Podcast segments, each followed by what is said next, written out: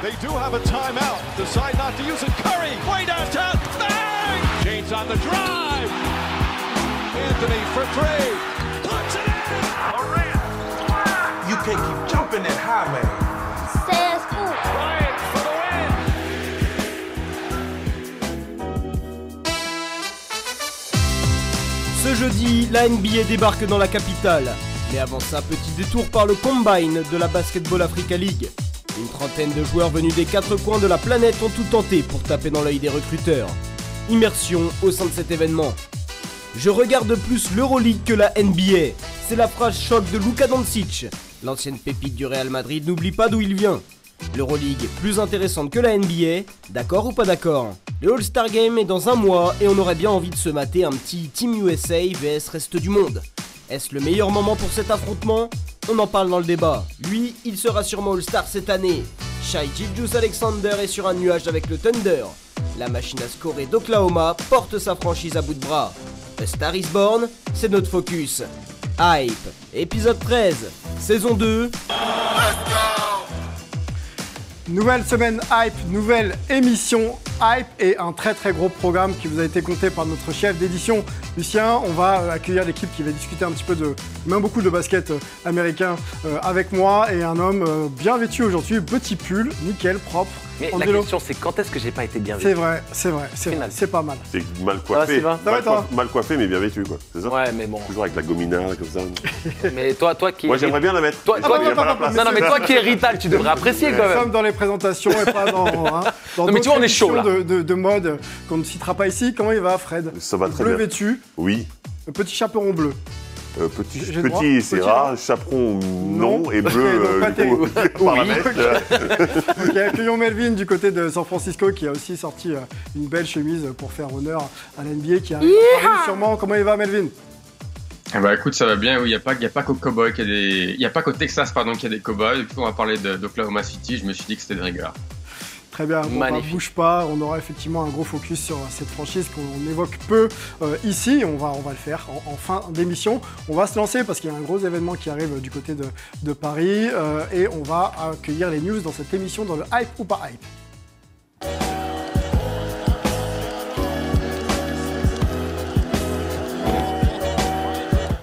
Messieurs, une affiche historique des années 80-90. Detroit Pistons, Chicago Bulls, c'est ce jeudi 19 janvier du côté de l'hôtel Accor, dans l'Accor Hotel Arena plutôt, c'est mieux comme ça, et on vous montre la bande-annonce et on en discute ensuite.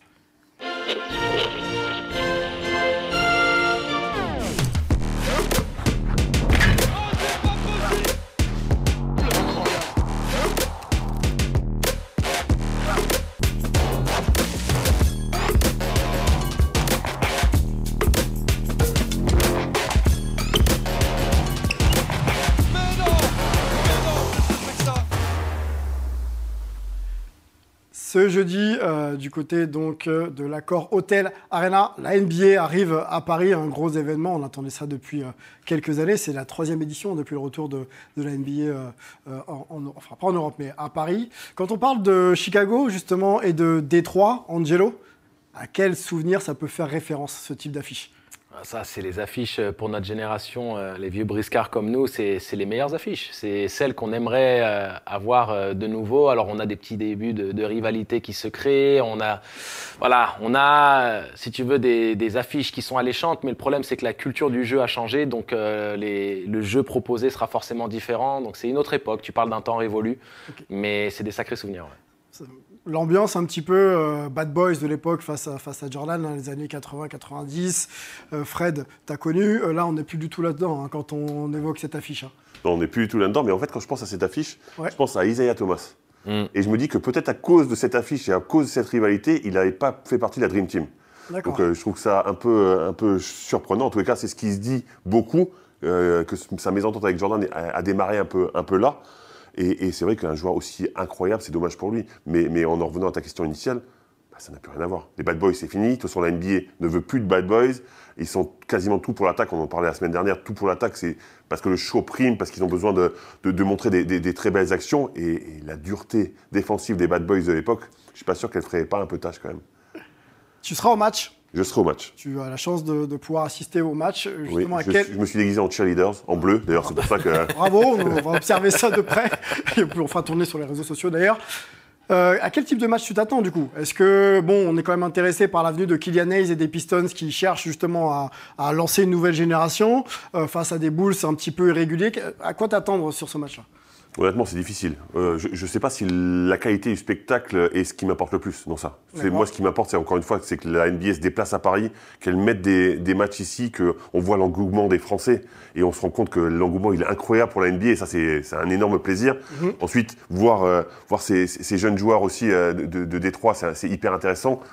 Zach LaVine, ça va être aussi intéressant, mais lui aussi, il est un petit peu irrégulier. Ouais. Moi, ce qui me manque, c'est Demar DeRozan, parce que c'est le joueur absolu pour moi, pour un joueur des années 80, 90, parce que le shoot à 2 points qui a quasiment disparu de la NBA moderne, bah lui, il le maîtrise sur le bout des doigts. Donc, je m'attends à un match de saison régulière classique, parce que je pense qu'il n'y aura rien de plus, mais à Paris, et qu'est-ce que ça fait plaisir. Plus de qualité sur le terrain que la saison passée également. D'accord. Ah oui. Mais plus de talent. Qualité, plus de talent, plus de qualité de joueurs. Déjà d'avoir DeRozan, Lavine. DeRozan, il joue pas. Hein. Bah, malheureusement, il voyage, mais si tu veux, il sera pas sur le terrain malheureusement. Mais si tu veux, c'est ça le. C'est vite aussi, hein. Vucevic. Et puis surtout, les Bulls sont encore en position pour la post-season. C'est-à-dire qu'eux, ils sont sur la dernière place qualificative pour les play-in, donc c'est un match important pour eux. C'est un match de saison régulière. Juste pour revenir sur un truc, il y a Ball qui se déplace alors qu'il ne pourra pas jouer. Comme quoi, c'est quand même important en termes d'affiche, en termes d'image pour la NBA aussi. Et c'est bon signe pour la France. Lonzo Ball, hein, pour ceux qui connaissent bien sûr, et non pas la Melo Ball qui joue du côté des Hornets. Melvin, tu as rencontré Kylian Hayes, hein, qui sera un peu le régional de l'étape, hein, le Français qui va jouer devant son public. Il t'a fait part un peu justement de son émotion et de sa joie même de jouer avec le maillot des Pistons en France. Est-ce que tu peux nous retranscrire un peu le contenu de ton interview avec Kylian ?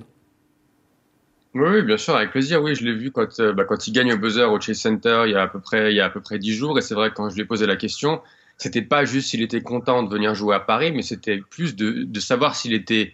content et s'il réalisait qu'il allait jouer à Paris un match NBA, mais également être titulaire pour une franchise alors qu'il joue le meilleur basket de sa saison. Et c'est vrai que pour lui, c'est une expérience qui va être à part, comme vous le voyez ici. Ça va être lourd, hein, mes amis et ma famille en France, etc. On sent qu'il est vraiment, vraiment hypé, pour prendre une expression à la mode, par sa présence en France. Je te laisse reprendre. Bien sûr, ouais, c'est vrai que depuis qu'il est revenu de sa suspension, il tourne à près de 15 points par match, 8 passes, il est à 46% au tir, donc c'est vraiment le moment idéal pour lui et j'espère qu'il va faire un gros match. Un mot sur Kylian, on le sent beaucoup mieux, hein, comme le dit Melvin depuis quelques sorties. Le passage en France, comme ça, quand on prend un peu d'amour et quand on prend un peu d'exposition, ça peut complètement l'aider à continuer sans s'annoncer. Hein, oui, bien sûr. Et puis, on en avait parlé. Moi, j'étais déjà un grand défenseur de Kylian à la base. Hein. J'avais relativisé sur sa mauvaise passe actuelle. Il fallait croire dans le gamin. Il a le talent. Il a surtout, on va dire, enfin... pris le pli qu'il avait besoin de prendre au sein de cette franchise parce qu'il était sur un courant alternatif, il avait montré de belles choses, puis après il y a eu de la draft comme on l'avait expliqué où les Pistons ont pris les meilleurs joueurs disponibles qui se retrouvaient sur son poste. Maintenant qu'il y a eu one man down, one man up, donc il a saisi l'opportunité, le leader tombe, il a eu plus d'opportunités, il a saisi sa chance, il est productif et il gagne du crédit. C'est-à-dire que maintenant, pour la saison prochaine, il ne va pas redémarrer avec un statut où on se demande est-ce qu'on peut compter sur lui ou pas. Ils vont essayer de capitaliser. Est-ce que ce sera un rôle 6e homme? Est-ce qu'ils vont le mettre dans le 5 en compagnie de... Kate Cunningham. Je pense que ce sera moins un rôle de 6e homme de luxe et qu'ils vont garder... Encore beaucoup de chemin pour justement c'est hyper intéressant répondre à ces questions. D'être 6e homme. Ouais. Ça serait un peu le leader de cette seconde unit et c'est hyper intéressant parce que ça veut dire que tu as quand même confiance en lui. C'est-à-dire qu'en gros, tu commences avec ton 5 majeur, évidemment, mais la première rotation, ça peut être lui. Et puis tu as plus de tickets. Directement, tu as vu le match se dérouler sous tes yeux, tu prends un petit peu ce qui se passe, tu es productif tout de suite parce que tu as vu comment ça se passait. C'est hyper intéressant. Et on sait qu'il a besoin de la balle dans les mains. C'est ça qui lui permet d'être performant. On a vu les problèmes avec Evan Fournier quand il est arrivé au Knicks, il est dans un profil de jeu où il ne peut plus vraiment… Il sera responsabilisé en sortant de banc en ayant les responsabilités du jeu en intérieur. Exactement. Ce qui est intéressant aussi par rapport à Kylian, mais on se projette un peu, hein, les Jeux arrivent très vite, hein, les Jeux Olympiques, il prend peut-être date aussi. On avait compris quand tu as dit les Jeux. Hein. Les Jeux de la farfouille à côté de la chasse. Je précise un peu, peut-être qu'il prend date aussi avec le public parisien et la France entière pour. Puis il prend date avec le staff de l'équipe de France. Exactement. Il prend date avec le staff de l'équipe de France. C'était pas forcément le premier sur la liste à la base. Puis il y a eu Lembroglio. Il y a eu une problématique aussi. Il avait refusé d'aller en équipe de France. Voilà, et puis un petit peu compliqué. Il y a eu Lembroglio, Thomas Hurtel qui a accéléré un petit peu le processus de réflexion où on se dit bon, okay, comment on s'adapte. À voir, mais il peut se remettre en tout cas. En tout cas, un meneur de qualité, c'est toujours intéressant pour la France. On en manque toujours et un meneur de qualité qui a l'expérience NBA, qui a confiance dans sa franchise, bah, c'est plutôt intéressant. Alors, ce qui est intéressant, c'est la Basketball Africa League qui était à Paris ces deux derniers jours, du 15 au 16 janvier, pour promouvoir bien sûr la plateforme du basket et le basket de manière générale, le basket africain dans le monde, et puis également réunir les 30 meilleurs prospects pour leur permettre d'accrocher un spot de la Basketball Africa League, donc ces équipes et cette ligue qui réunit les meilleures nations africaines. J'ai eu la chance d'aller voir un petit peu ce qui s'y passe et de rencontrer quelques joueurs. On va déjà vous mettre dans l'ambiance de cet événement et ensuite on en discute.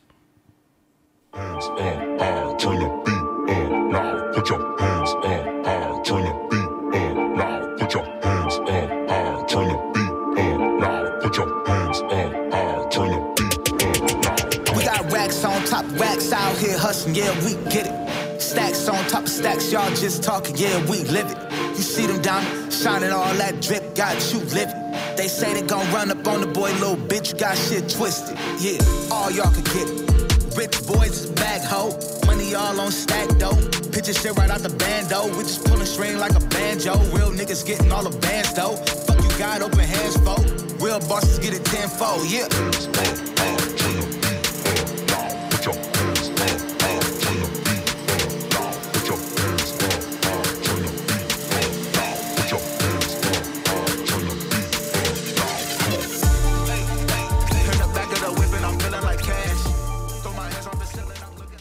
Voilà, quelques images d'ambiance tournées par Nathan Lingua. Alors, on réexplique un peu hein, la Basketball Africa League.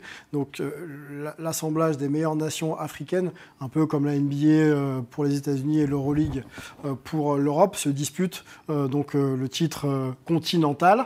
Et le produit que vous venez de voir, c'était un combine pour justement permettre aux joueurs d'être exposés et d'intégrer donc ces franchises pour cette compétition qui va démarrer dans quelques mois.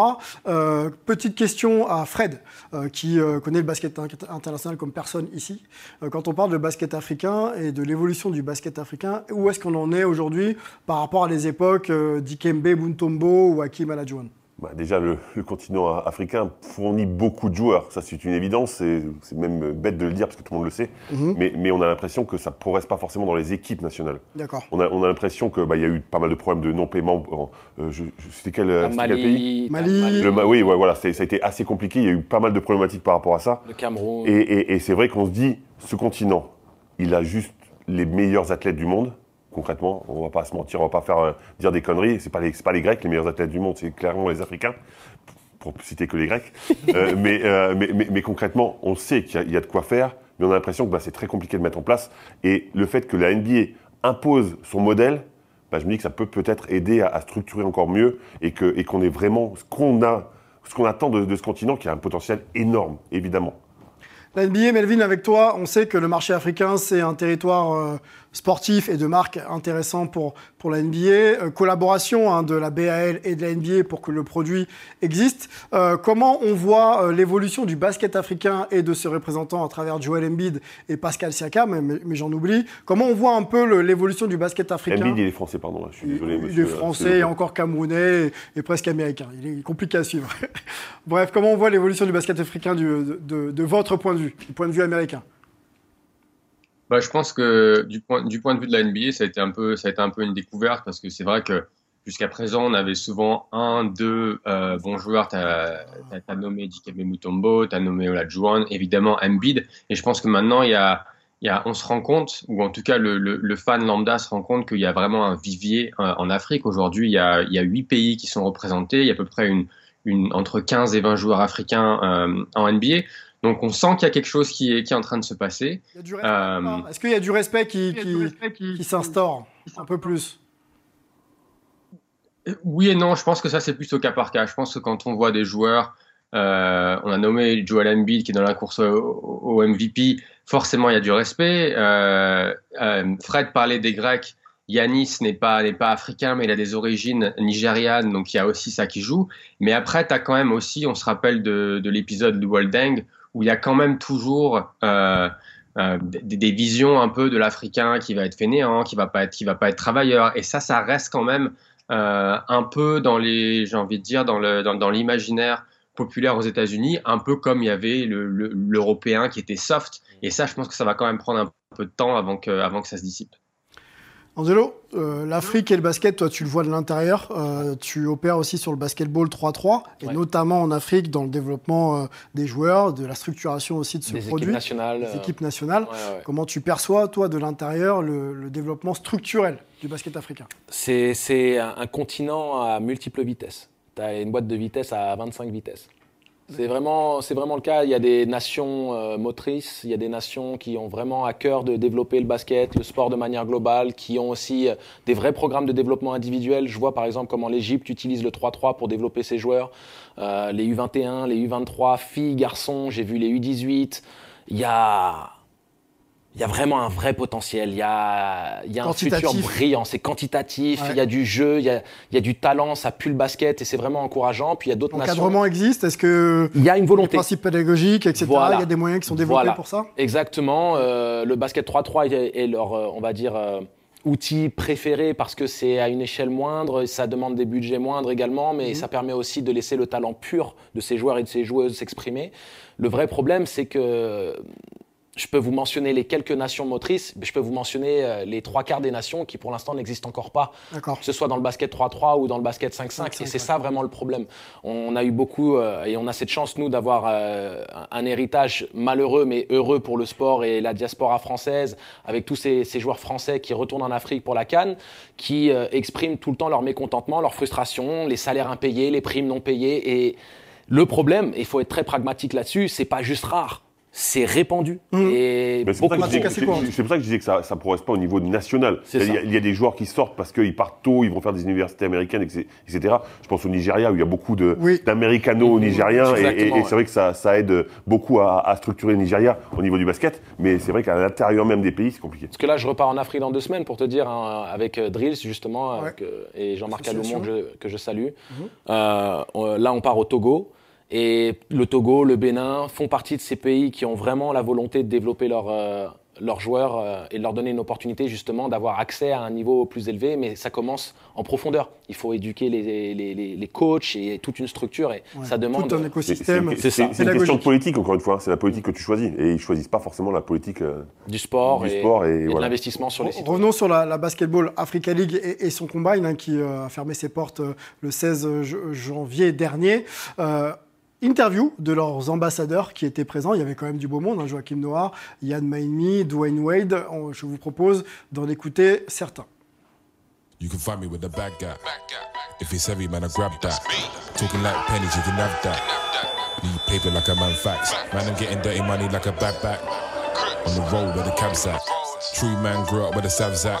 On organise cet événement pour leur donner l'opportunité de voir un pool de talents et de pouvoir directement recruter.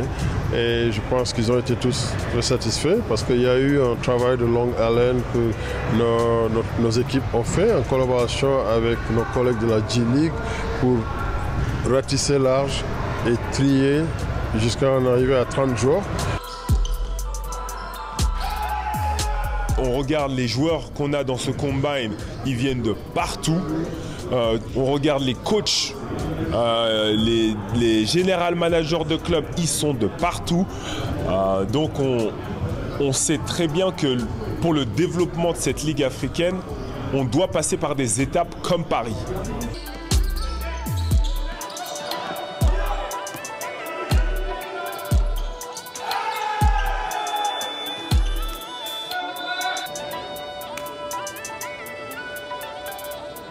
Déjà, je suis très fier d'être ici à la Combine et voir la progression de la BAL dans ces 3 ans.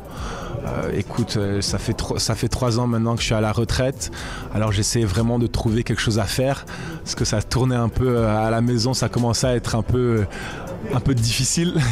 Je suis super fier de faire partie de cette plateforme BAL et voir la progression du basket en Afrique. Une chose dont je suis sûr, c'est que le basket aujourd'hui africain est en train vraiment de monter en puissance.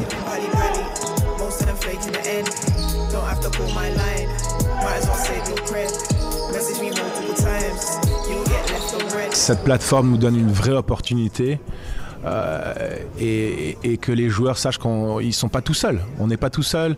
Maintenant, la mentalité, c'est qu'on est ensemble et qu'on peut vraiment voir la progression grandir avec cette plateforme de la BAL.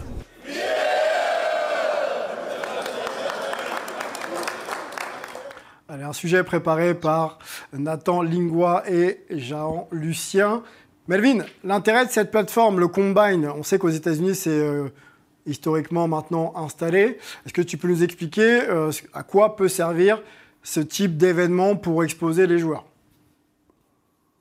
Bah, c'est exactement ça. Ça sert à exposer les joueurs. Je pense que c'est utilisé pour la draft NBA. Donc, évidemment, les scouts vous suivent pendant toute la saison, mais si votre stock n'est pas très très haut, vous pouvez participer au Combine pour vous montrer vers toutes les franchises NBA, vers les scouts, et aussi montrer peut-être un aspect de votre jeu que vous n'avez pas eu l'occasion de montrer pendant la saison.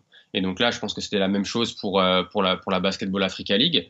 Et d'ailleurs, je suis curieux, Sylvain, question pour toi, du niveau qu'il y avait à ce Combine. Densité physique incroyable, les joueurs étaient tous prêts. Alors on s'y attendait forcément parce qu'il y a beaucoup d'athlètes africains, mais clairement capables de jouer aussi. Capable de jouer à 5 et capable de jouer sans ballon, de se déplacer, d'avoir une intelligence de jeu basket, très très élevée. Le fils de Dwayne Wade était présent, blessé pour la deuxième journée, mais en canne sur la première, capable de faire beaucoup de choses. Forcément, quand on a un héritage paternel qui a fait énormément de choses en NBA, on sait jouer. Donc non, un vrai bon moment sur le plan du jeu. Ça a été très très intéressant de découvrir des joueurs. Sylvain, tu sais, le Combine aussi, c'est une database qui se crée parce que ils leur font faire tout un panel d'exercices à l'université. En fait, toutes les universités aux États-Unis ont un petit peu le même processus, c'est-à-dire qu'on commence, on prend ta verticalité, ta vitesse, ton niveau de gras. T'imagines comment c'est simple après de mesurer les progressions. Exactement. C'est d'une simplicité absolue. Tu regardes, il sautait 67, il saute 69, mais il a gagné 2 cm. Enfin, c'est complètement, ça semble débile à expliquer, mais c'est tellement simple en fait pour eux. Oui. C'est une database, je suis complètement d'accord. Oui, ça sert à alimenter justement les données sur les joueurs et à pouvoir utiliser dans les cas bien spécifiques.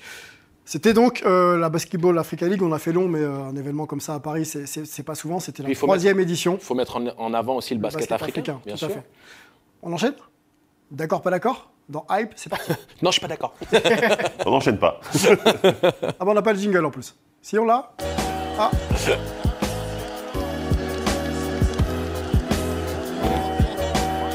Bon, les petits problèmes de timing, on s'amuse, le jingle est parti, on enchaîne tout de suite avec Luka Doncic qui a déclaré ceci: « Je regarde plus l'Euroleague que la NBA ». Avant de se lancer et de répondre à cette question, la déclaration complète, de toute façon elle était complète. Donc le joueur de Dallas a déclaré ça là, début d'année 2023. Luka Doncic a joué en Euroleague, a gagné l'Euroleague, a été MVP de l'Euroleague. Luka Doncic est également champion d'Europe 2017 avec la Slovénie. Donc le basketball international et plus spécifiquement le basketball européen de très haut niveau, c'est de l'eau. Il le connaît.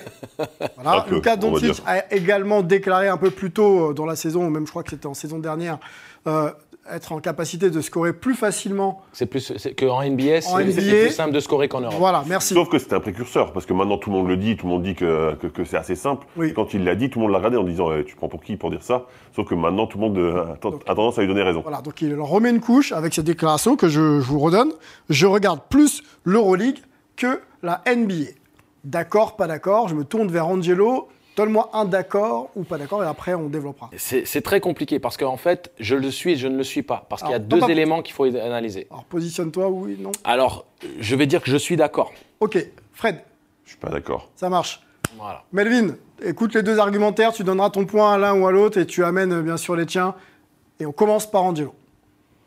Les meilleurs athlètes au monde sont NBA. Les meilleurs joueurs, les meilleures individualités, le meilleur packaging, tout ça c'est la NBA, il n'y a pas de souci. Oui. Et quand on est en train de parler de qualité de jeu proposé, au-delà de quelques exceptions NBA avec des écoles de basket, l'Euroleague, le basket FIBA, les règles du basket FIBA permettent à ce que la stratégie et le jeu pratiqué, les solutions à trouver soient vraiment intrigantes, excitantes. Et en plus, tu as la chose que tu n'as pas en NBA, c'est le fanatisme absolu des fans avec les excès qu'on lui connaît, avec la Grèce, la Serbie, Israël et le Maccabi.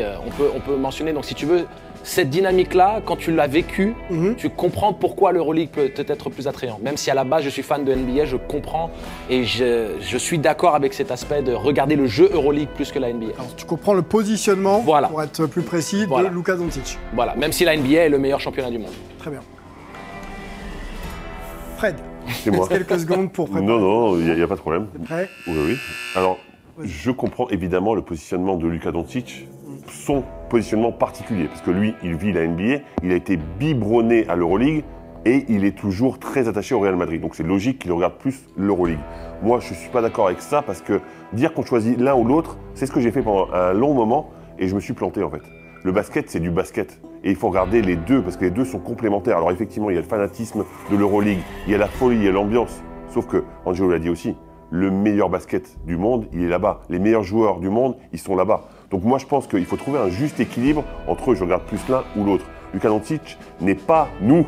C'est-à-dire que lui, il a dominé l'Euroleague, il est en train de marcher sur la NBA. Donc c'est complètement différent. Pour nous, en tant que spectateurs, il faut apprendre des deux. Les deux sont très intéressants. La NBA, encore une fois, pour moi, c'est le meilleur basket du monde et c'est le basket le plus physique, plus athlétique, plus tout ce qu'on veut. Après, tactiquement, les fans, etc., ils sont du côté de l'Euroleague. Alors pourquoi trancher ?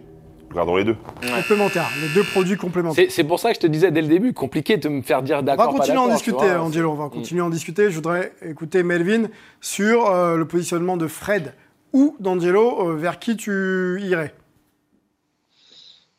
Ah, c'est difficile. J'aime beaucoup ce qu'a dit Fred sur le fait qu'en tant que fan de basket, on devrait regarder les deux parce que c'est complémentaire. Je rejoins aussi les points d'Angelo. Je pense que ça dépend en fait. Si tu regardes un match un mardi de décembre de NBA et que tu vas comparer ça avec un derby d'Athènes, bah forcément peut-être que ça penche un peu plus pour l'Euroleague. Après, quand on arrive en play-off NBA, je pense que tu as les meilleurs athlètes, le meilleur basket, etc. Et puis l'autre aspect qui est important pour moi, c'est l'aspect tactique, c'est-à-dire que les règles sont différentes, tu as moins d'espace, tu as moins de marge de manœuvre en Euroleague, donc du coup tout est beaucoup plus précis. Et ça, c'est quelque chose que alors moi, j'ai pas l'occasion de regarder l'Euroleague souvent en étant aux États-Unis, mais c'est quelque chose qui est très intéressant et on a d'ailleurs beaucoup de coachs de NBA qui piquent et qui copient des systèmes européens et qui les mettent à la sauce NBA. Ouais.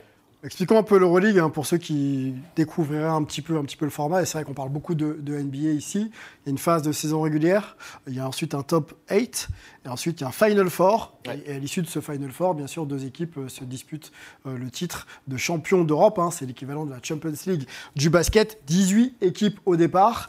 Le champion actuel, c'est l'Efes Anadolu, je vais y arriver, qui a fait back-to-back. Qui fait back-to-back. Et l'équipe la plus titrée de l'histoire. La plus titrée, ça doit être Maccabi, non ? Non, le Real. Le Real, 10 titres. S'il te plaît. 10 titres pour le Real Madrid, d'un certain Peter Corneli, Gershon Yabusele et Vincent Poirier qui y joue. Le Pana n'est pas loin. Le Pana n'est pas loin. Fabien Cauzeur. Et Fabien Cauzeur, effectivement. N'oublions pas. Le Pana n'est pas loin, ils ont 6. La patte gauche de Fabien Cauzeur. On se donne des critères pour essayer d'évaluer un petit peu, pas les différences, mais l'attractivité des deux ligues. L'intérêt ?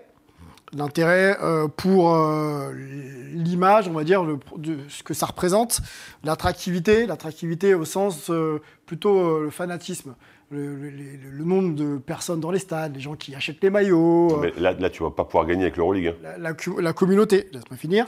Et ensuite, on est sur le tactique et technique, c'est-à-dire la valeur du jeu et de ce qu'on voit sur le terrain. Donc, trois gros critères. Dites-moi un peu si ça vous aide à pencher vers l'un ou vers l'autre. Alors, moi, quand tu dis, attends, juste, je te laisse prendre la parole.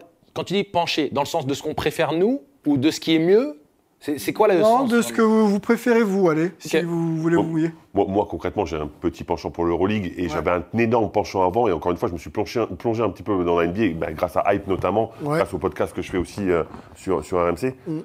Et je me suis rendu compte que le storytelling de la NBA était incroyable. En fait, à chaque fois, ils arrivent à mettre en avant des choses, à montrer des statistiques, ils montrent des histoires. Mettre les légendes sur le devant de la scène. Et tu sais que c'est ça qui m'a rattrapé, en fait. Parce qu'à un moment, le jeu, effectivement, tu tombes sur certains matchs. Waouh, c'est un peu lassant quand même. Sauf que même sur des matchs pourris, les mecs te font un storytelling, tu as envie de le regarder. Après, quand tu regardes le match, tu te dis « Ah, peut-être que j'aurais mieux fait de faire autre chose ». Mais sur le coup, ça t'incite à regarder. Donc, je trouve que déjà, en termes de storytelling, en termes de market, la NBA, c'est 10 000 lieux au-dessus. L'ambiance, l'affluence dans les salles, moi j'ai quelques chiffres à vous donner. Et Melvin, je veux bien t'entendre, parce que tu es dans un marché où ça marche bien le côté des Warriors avec sold out pour des abonnements avec des chiffres immenses. Le Partisan, c'est 16 723 spectateurs, je crois que c'est les chiffres en moyenne. Le Zalgiris Kaunas, c'est 15 000. L'Efes Istanbul, donc c'est quasiment 15 000 en 12. Olympiakos, on va s'arrêter là, c'est quasiment plus de 11 000 spectateurs. L'ambiance que connaît sûrement Angelo dans les salles grecques, par exemple, et l'ambiance des salles NBA, Melvin. Parle-moi déjà des Warriors, de l'ambiance, du fait que ce soit comble, le bruit que ça peut faire en play-off, la manière dont ils soutiennent Steph et compagnie. Ah bah c'est vrai que c'est assez impressionnant. Après, c'est pareil, je veux dire, il y a tellement de matchs en NBA que c'est difficile, même pour les fans, d'être à un niveau d'intensité énorme à chaque match. Moi, je me rappelle des Warriors, la première fois quand ils reviennent en play-off en 2013, on n'entendait même pas les coups de sifflet des arbitres tellement il y avait de bruit. Et après, les fans se sont habitués à la gagne, donc du coup, il fallait attendre les demi-finales de conférence, les finales de conférence, les finales NBA pour vraiment que ça monte. Après, quand vous allez à OKC, quand vous allez à Toronto, Cleveland en finale, c'était assez impressionnant, mais je pense que c'est pas comparable aux salles européennes. Moi, je comparais peut-être plus les salles européennes aux salles universitaires au niveau de cette ferveur qu'on peut voir en Grèce ou ailleurs. Ouais, mais encore. Moi, j'ai une question pour toi. Fred et ensuite Angelo sur la ferveur. Toi qui es là-bas, on a tendance à dire, nous, de l'Europe, hein, qu'en Europe, on a des supporters, des fans, etc., et qu'en NBA, c'est des spectateurs. Est-ce qu'on est proche de la vérité ou ça bouge un petit peu? Je parle de saison régulière, hein, évidemment pas sur les playoffs.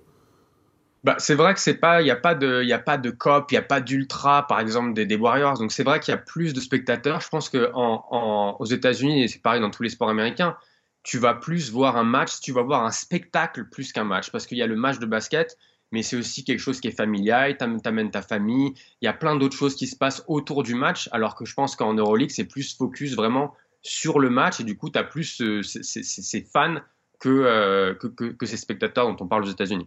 Sur la je connais bien les trois, en fait. Je connais bien les trois. J'ai fait 6 ans aux États-Unis à l'université. La NBA, je connais. Et j'ai vu des matchs NBA et l'Europe, les derbys, ce qu'on veut. Il y a deux éléments à prendre en considération. Premièrement, Melvin l'explique parfaitement, c'est un spectacle. C'est-à-dire que tout est mis en place pour que les gens y passent du temps et consomment. C'est-à-dire, et du bon temps. Et du bon temps. C'est-à-dire que même les sièges en Europe, et on est bien placé pour le savoir, faut amener son coussin parce que c'est compliqué. À moins d'avoir les kilos en trop que j'ai à l'heure actuelle. Mais si tu veux, c'est vraiment l'idée. C'est qu'en Europe, on vient pour le jeu. En NBA, on vient pour le show. Okay. Et même s'il y a les Boston Celtics, il y a les Sacramento Kings de la grande époque, il y a les Warriors qui ont une super fanbase, justement, on peut vraiment pointer du doigt ces fans-là, mais il faut aussi remettre en question les chiffres. Les chiffres de l'Euroleague sont absolument monstrueux en comparaison à la densité de la population de cette communauté-là. C'est-à-dire que tu regardes la densité des villes américaines et le nombre de spectateurs potentiels pour aller dans les matchs NBA, qu'on arrive à avoir des moyennes à 15 000 spectateurs en Europe, régulièrement, tout au long de la saison, pour des matchs d'Euroleague, c'est quelque chose qu'on n'avait pas auparavant, et c'est quand même une ferveur. Et le dernier point, c'est en NCAA. Pour conclure, en NCAA ou en NBA, t'as pas des chants. C'est « Defense, ta ta ta, defense, let's go Warriors, let's go ». Ok, on les connaît, hein, les trucs, j'ai fait les universités, Melvin. Écoute, il y a l'orchestre, il y a quelques chansons, mais en Europe… Tu as des vraies chansons, tu as une vraie diversité. Une vraie ferveur. Tu as une vraie ferveur. Juste pour confirmer les dires d'Angelo, pense à KD quand il est venu à Monaco et qu'il est allé à Olympiakos pour voir ce qui s'est passé. KD qui a joué à Golden State, donc il sait un peu la ferveur qu'il y a. Il a dit « j'ai jamais vu ça ». Et c'était finale NBA et tout ça. Hein. Donc c'est vraiment, c'est pas par chauvinisme. Non, non, non, mais la ferveur du public européen. C'est juste pas comparable. C'est-à-dire que autant la NBA, c'est à des années-lumière dans le marketing, le packaging et tout ce qui est à côté. Mm-hmm. Et l'Euroleague, je pense, ne le rattrapera jamais, pour être très honnête. Mais par contre, au niveau de la ferveur, ils peuvent mettre tout en place. Hein. Il faudrait vraiment que les fans américains soient permis de faire des choses. Ici, quand tu fais un doigt d'honneur aux États-Unis, les mecs se font jarter de la salle. Alors que tu fais ça en Grèce, on t'applaudit. Donc tu vois, voilà. Arrêtons-nous, parce que en régie, on me dit qu'on est long et qu'il faut qu'on avance. On va discuter toujours un petit peu sur cette comparaison un petit peu Europe et États-Unis dans le débat de la semaine.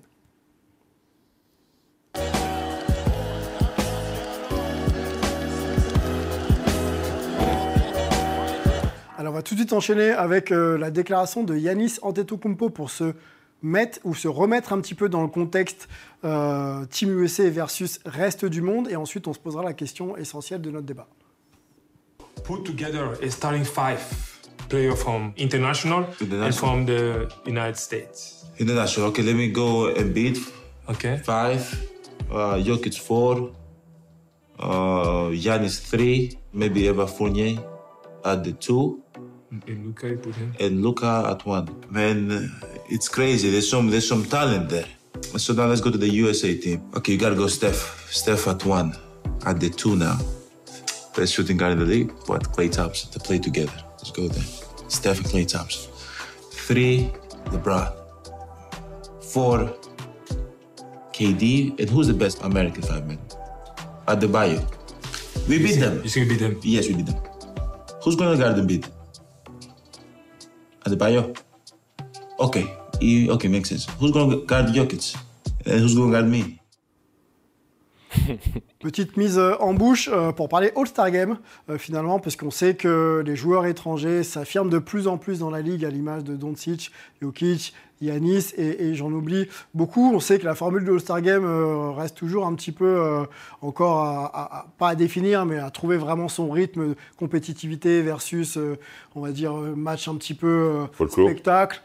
Voilà, on est un peu entre les deux. Est-ce que ce n'est pas le moment de redynamiser cette formule en proposant un format différent? Je vais d'abord vous laisser peut-être me proposer les formats, mais surtout peut-être opposer Team USA face à une sélection du reste du monde. Est-ce que ce n'est pas le moment d'y penser? D'y penser. Tu peux y penser, ou de le mettre en place. Il faut répondre à quoi en premier? Les options. Les options, je te l'ai dit tout à l'heure, la NBA, c'est le meilleur marketing du monde. Si c'est génie, on n'a pas réussi à trouver une solution meilleure que ça, c'est que moi, Frédéric Weiss, je ne vais pas trouver non plus. Parce que ça paraît compliqué. Mais va plus loin, parce qu'en off, tu me disais qu'il n'y a pas forcément d'intérêt à ce que la NBA aille sur ce type de formule. Et donc, j'allais répondre à la deuxième question. Oui. Et je ne vois pas du tout l'intérêt, ni pour la NBA, ni pour personne, qu'on fasse États-Unis contre le reste du monde. Pourquoi? Déjà parce que là-bas, cette confrontation Est-Ouest, c'est hyper intéressant. C'est reconnu, c'est connu. Historiquement, c'est assez ancré. Okay. Ensuite, admettons, les États-Unis gagnent. T'imagines un peu le camouflet pour le reste du monde le reste du monde contre les États-Unis, on perd. Donc ça n'a aucun intérêt en termes d'image. Ouais. Disons qu'on s'attendrait à ce que les Américains gagnent. Donc il n'y a pas de plus-value. Oui, mais admettons les Américains perdent. C'est quoi l'image que tu renvoies? C'est-à-dire que le monde entier est obligé de se mettre contre toi, tu fais le malin et tu perds chez toi. C'est quoi l'intérêt pour la NBA? Je pense pas qu'il y ait cette notion de faire le malin. Je pense que c'est plutôt une notion de se prêter au jeu. C'est-à-dire qu'en fait, tu crées une dynamique. Mais tu n'as rien à gagner. Tu sais, en fait, la NBA... la suprématie de monde, elle se joue sur les mondiaux, sur les Jeux Olympiques, etc. Ouais, la suprématie d'équipe au niveau mondial. Mais quel est l'intérêt de jouer comme ça? En fait, nous, on le fait en France. Pourquoi? Parce que ce n'est pas ancré l'Est-Ouest, Nord-Sud. Donc les Américains peuvent perdre. Mais les Américains peuvent perdre, évidemment. Okay. Melvin, sur cette notion d'opposition, allons-y tout de suite. Hein. Team USA versus Team World. Pour redynamiser, bien sûr, le All-Star Game, on avait des discussions en off sur l'idée de se dire mais quelle profondeur de banc aussi pour les étrangers, entre guillemets, les joueurs américains, non-américains. Tu comptes que États-Unis. Le Canada, par exemple, fait partie du reste du monde. Ouais, déjà, rien que Melvin, certains Canadiens... Réponds-nous là-dessus et l'intérêt de cette formule sur le plan sportif. Moi, il y a un autre angle aussi qu'il faudrait qu'on évoque ensemble, c'est l'intérêt marketing du produit. Alors, déjà, sur ce que disait Fred, l'Est-Ouest aux États-Unis, évidemment, il faut quand même noter que ça fait 5 ans qu'on ne fait plus Est-Ouest et qu'il y a cette draft et qu'ils ont aussi ajouté ce qu'ils appellent le Elam Ending, où en gros il y a un score cible dans le quatrième quart-temps. Et depuis qu'ils ont changé cette formule-là, il y a 3 des 5 derniers All-Stars qui se jouent à une dernière possession, donc ça a quand même aidé sur la compétitivité. Après, sur le USA versus le reste du monde, perso, moi, je ne suis pas d'accord parce que, oui, comme on le disait, c'est-à-dire qu'évidemment, il y a les stars. Il y a Luka, il y a Giannis, il y a Embiid, il y a Jokic. On mettrait Shai Gilgeous-Alexander sûrement dans ce 5-là. Mais par contre, dès que tu passes sur le banc, parce que le All-Star Game, c'est quand même 12 joueurs, il y a des critères de sélection précis au niveau de quel poste de jeu tu peux prendre, bah, tu te rends compte très vite que le vivier du reste du monde, tu ne peux pas le comparer aux États-Unis. Et donc, du coup, il faut aussi se rappeler que dans les contrats, quand tu es All-Star, généralement, tu débloques des bonus. Et donc, du coup, on va mettre les joueurs américains pour qui ça va être beaucoup plus dur d'être parmi les 12 All-Stars à aller chercher ces bonus de contrat, alors que pour le reste du monde, on aura quasiment tout le temps les mêmes 12 dans cette sélection. Je suis d'accord avec lui, hein, parce que ça devient une injustice, que finalement, tu as des joueurs américains qui seraient plus forts que des joueurs européens, ou mondiaux d'ailleurs, et qui ne pourraient pas aller au championnat. Oui, parce que le vivier de joueurs américains est plus important, donc forcément, tu en laisses quelques-uns. Ça a toujours été mon point. Hein. Pour moi, tu sais, je trouve que c'est évident que ça a une importance pour les joueurs qui travaillent très dur pour mériter leur place, et que tu coupes l'herbe sous les pieds d'une dizaine, quinzaine de joueurs qui peuvent même plus devenir candidats. Et c'est compliqué de légitimiser cette pensée-là par rapport à tout ce que ça représente dans le quotidien de la NBA. Tu comprends ? Oui, je comprends. Ouais. Plaçons-nous du côté NBA. Là, on parle un peu effectivement joueurs et l'injustice que ça peut être que de ne pas être sélectionné alors qu'on a les stats, parce qu'on est américain et qu'on est plus, du coup, pour le coup... Souviens-toi de Booker, Lillard, les mecs... Tous ces joueurs qui passent à côté déjà dans une formule classique. La NBA, sur le plan marketing, et étendre un peu son produit à des environnements de marque, Amérique du Sud, Afrique, Asie. C'est là où on va chercher des joueurs qu'il faut qu'ils aient le niveau de jeu, mais qui peuvent prétendre à une sélection et qui sont justement dans ces environnements de marché. Ça peut intéresser justement des... Et tu pointes le doigt sur la réponse que j'ai apportée à Fred tout à l'heure quand je disais je ne pense pas qu'il n'y a pas un intérêt, c'est-à-dire qu'ils n'ont pas à perdre, parce que je voulais mentionner la globalisation qui est toujours aussi importante et le développement à l'international, le NBA League Pass qui est de plus en plus présent dans tous les pays du monde avec plus d'abonnés chaque année, et tu as cette mondialisation du jeu qui a déjà été opérée depuis 92 et qui continue année après année. Il y a aussi une raison pour laquelle tu as des meilleurs joueurs américains en Euroleague à l'heure actuelle. Est-ce qu'on peut aller contre la globalisation en fait du basket? Mais on ne peut pas être contre maintenant, c'est fini, on ne peut plus être contre. Bon, mais justement, quelque part, les formats vont s'adapter pour globaliser le basket et permettre à tout le monde d'être au même niveau, non? Oui, mais donc tu es en train de dire qu'il faut qu'on reste dans la structure actuelle, dans ce que tu dis. Non, si tu globalises, la globalisation, c'est un principe d'ouverture. C'est un principe d'ouverture, c'est déjà le cas. Tu es un très bon joueur européen, mondial, tu fais le All-Star Game. Jokic, tu ne vas pas se poser la question, il y sera. Hein. Okay. Pas besoin de changer la formule pour mériter d'être All-Star. Si tu es vraiment très bon, tu y seras. Ok, ça marche. Mais je comprends pourquoi il y a cette réflexion, parce qu'il y a un réel attrait. Pour nous qui aimons un peu, on va dire, l'aspect fictif des oppositions, c'est super intéressant. J'imagine que Melvin, il a son petit truc s'il a l'autorisation. Ouais, il a 30 secondes, parce que le All-Star, c'est dans un mois, et on aura l'occasion, je pense, de réouvrir cette discussion quand on connaîtra les sélectionnés. Non, juste un point contre ton argument, Sylvain, où tu parles du marketing. L'un des aspects principaux de ce marketing pour le All-Star Game, c'est le vote du public. Si tu passes à une formule USA contre le reste du monde, le vote pour le reste du monde va être, encore une fois, quasiment le même partout. Donc, est-ce que tu as besoin de ça pour attirer de l'engouement à l'international? Je ne pense pas. Et je pense qu'aujourd'hui, tu as tout le monde qui vote déjà partout dans le monde pour leur joueur préféré. Pensons à Yao Ming qui était numéro 1, je crois, dans les choix à l'époque, ou quasiment. Zaza Pachulia aussi, il y a eu des Jérémy Lin était dans le top 5 à un moment donné. Messieurs, focus à suivre. On va parler d'ailleurs d'un joueur qui peut prétendre d'ailleurs une sélection All-Star, c'est Shai Gilgeous-Alexander dans le focus de la semaine.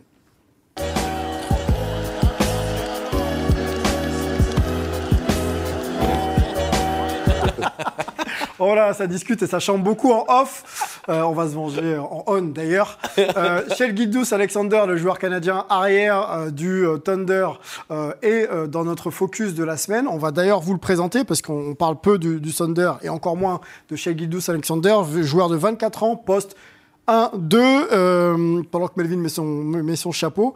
2 mètres, 81 kg, donc plutôt frêle. Drafté 11e en 2018 par les Hornets, 5e saison NBA, et puis 20 points, quasiment 4,5 rebonds, 4,5 passes. Classement collectif pas terrible. Si on l'a, on va vous l'afficher. On va surtout se poser la question. 11e. Ils sont 11e, voilà. Ouais. Est-ce qu'avec un classement collectif qui s'affiche donc de 11e à l'ouest, on peut prétendre à une sélection All-Star pour un joueur comme Shai Gilgeous-Alexander qui fait une très très grosse saison? Je pense qu'il a marqué des points. Je pense que tout le monde, il a explosé au visage de tout le monde. Le mec a plus de 30 points de moyenne.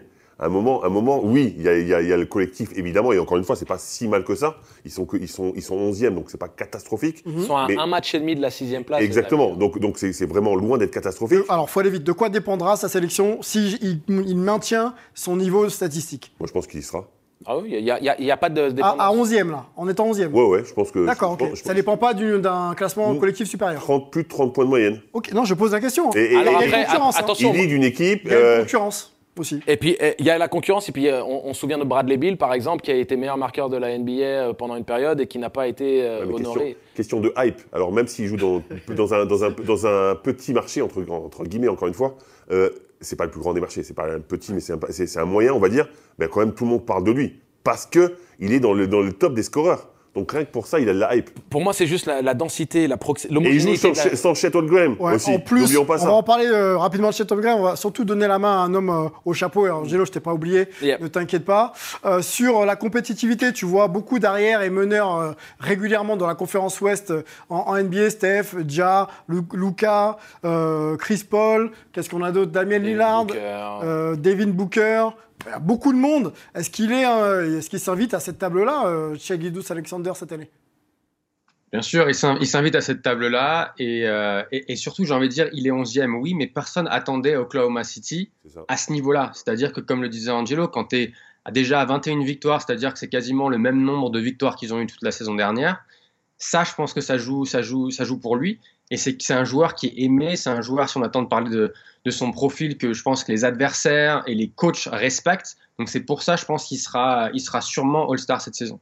Sur le classement de Shai Gilgeous-Alexander, lui, il n'est pas du tout surpris. Il dit « Je pense que nous allons devenir une très bonne équipe, bien plus tôt que les gens ne le pensent ». Donc il se voit même déjà compétitif cette saison. Sur la compétitivité d'Oklahoma City, Angelo, réponds-moi. Et puis bien sûr sur All-Star, pas All-Star de Shai Gilgeous. La compétitivité, elle est réelle, elle est concrète, elle est factuelle. Quand tu es à un match et demi de la 6e place, alors on sait qu'il y a cette homogénéité globalisée, que ce soit dans la conférence Est ou Ouest, où maintenant tout le monde peut battre tout le monde. Mais le fait que OKC soit une équipe qui soit en capacité de battre tout le monde, ils viennent de renverser le match contre Brooklyn, qui est en plein boom. Et si tu veux, moi, ce qui est vraiment intéressant avec cette équipe, et c'est là où je vais dans son sens, Sacha, c'est une équipe de 23 ans de moyenne. Oui, c'est ça. Très, très ça, c'est hyper impressionnant quand même. 23 ans de moyenne. Donc, tu gardes ce groupe-là, ce nucleus, comme ils disent là-bas, ensemble, 2-3 ans. Ils sont déjà en capacité à l'heure actuelle de jouer les yeux dans les yeux avec les mecs playoffables, play-inables. Et tu te dis qu'ils peuvent avoir un Chet Holmgren. Alors là, c'est le point d'interrogation. Mais si tout se passe bien, c'est bonus. Oui, bien sûr. Et ils ont cette ossature de jeunes talents. Et on a vu ce qui se passait du côté de Memphis, Les Desmond Bain, les Jaren Jackson, qui ont commencé à créer cette osmose. Ça rappelle pas un peu OKC version Kevin Durant, Russell Westbrook et James Harden? On va pas se mentir, j'ai pensé exactement à ça. Dis-nous tout, est-ce que c'est l'équipe du futur avec ce noyau dur? En tous les cas, ça y ressemble. Encore une fois, on ne sait pas encore ce que va donner Chet Holmgren, mais G-Day, je ne sais pas comment on dit, c'est quand même déjà très très fort, l'Australien là aussi.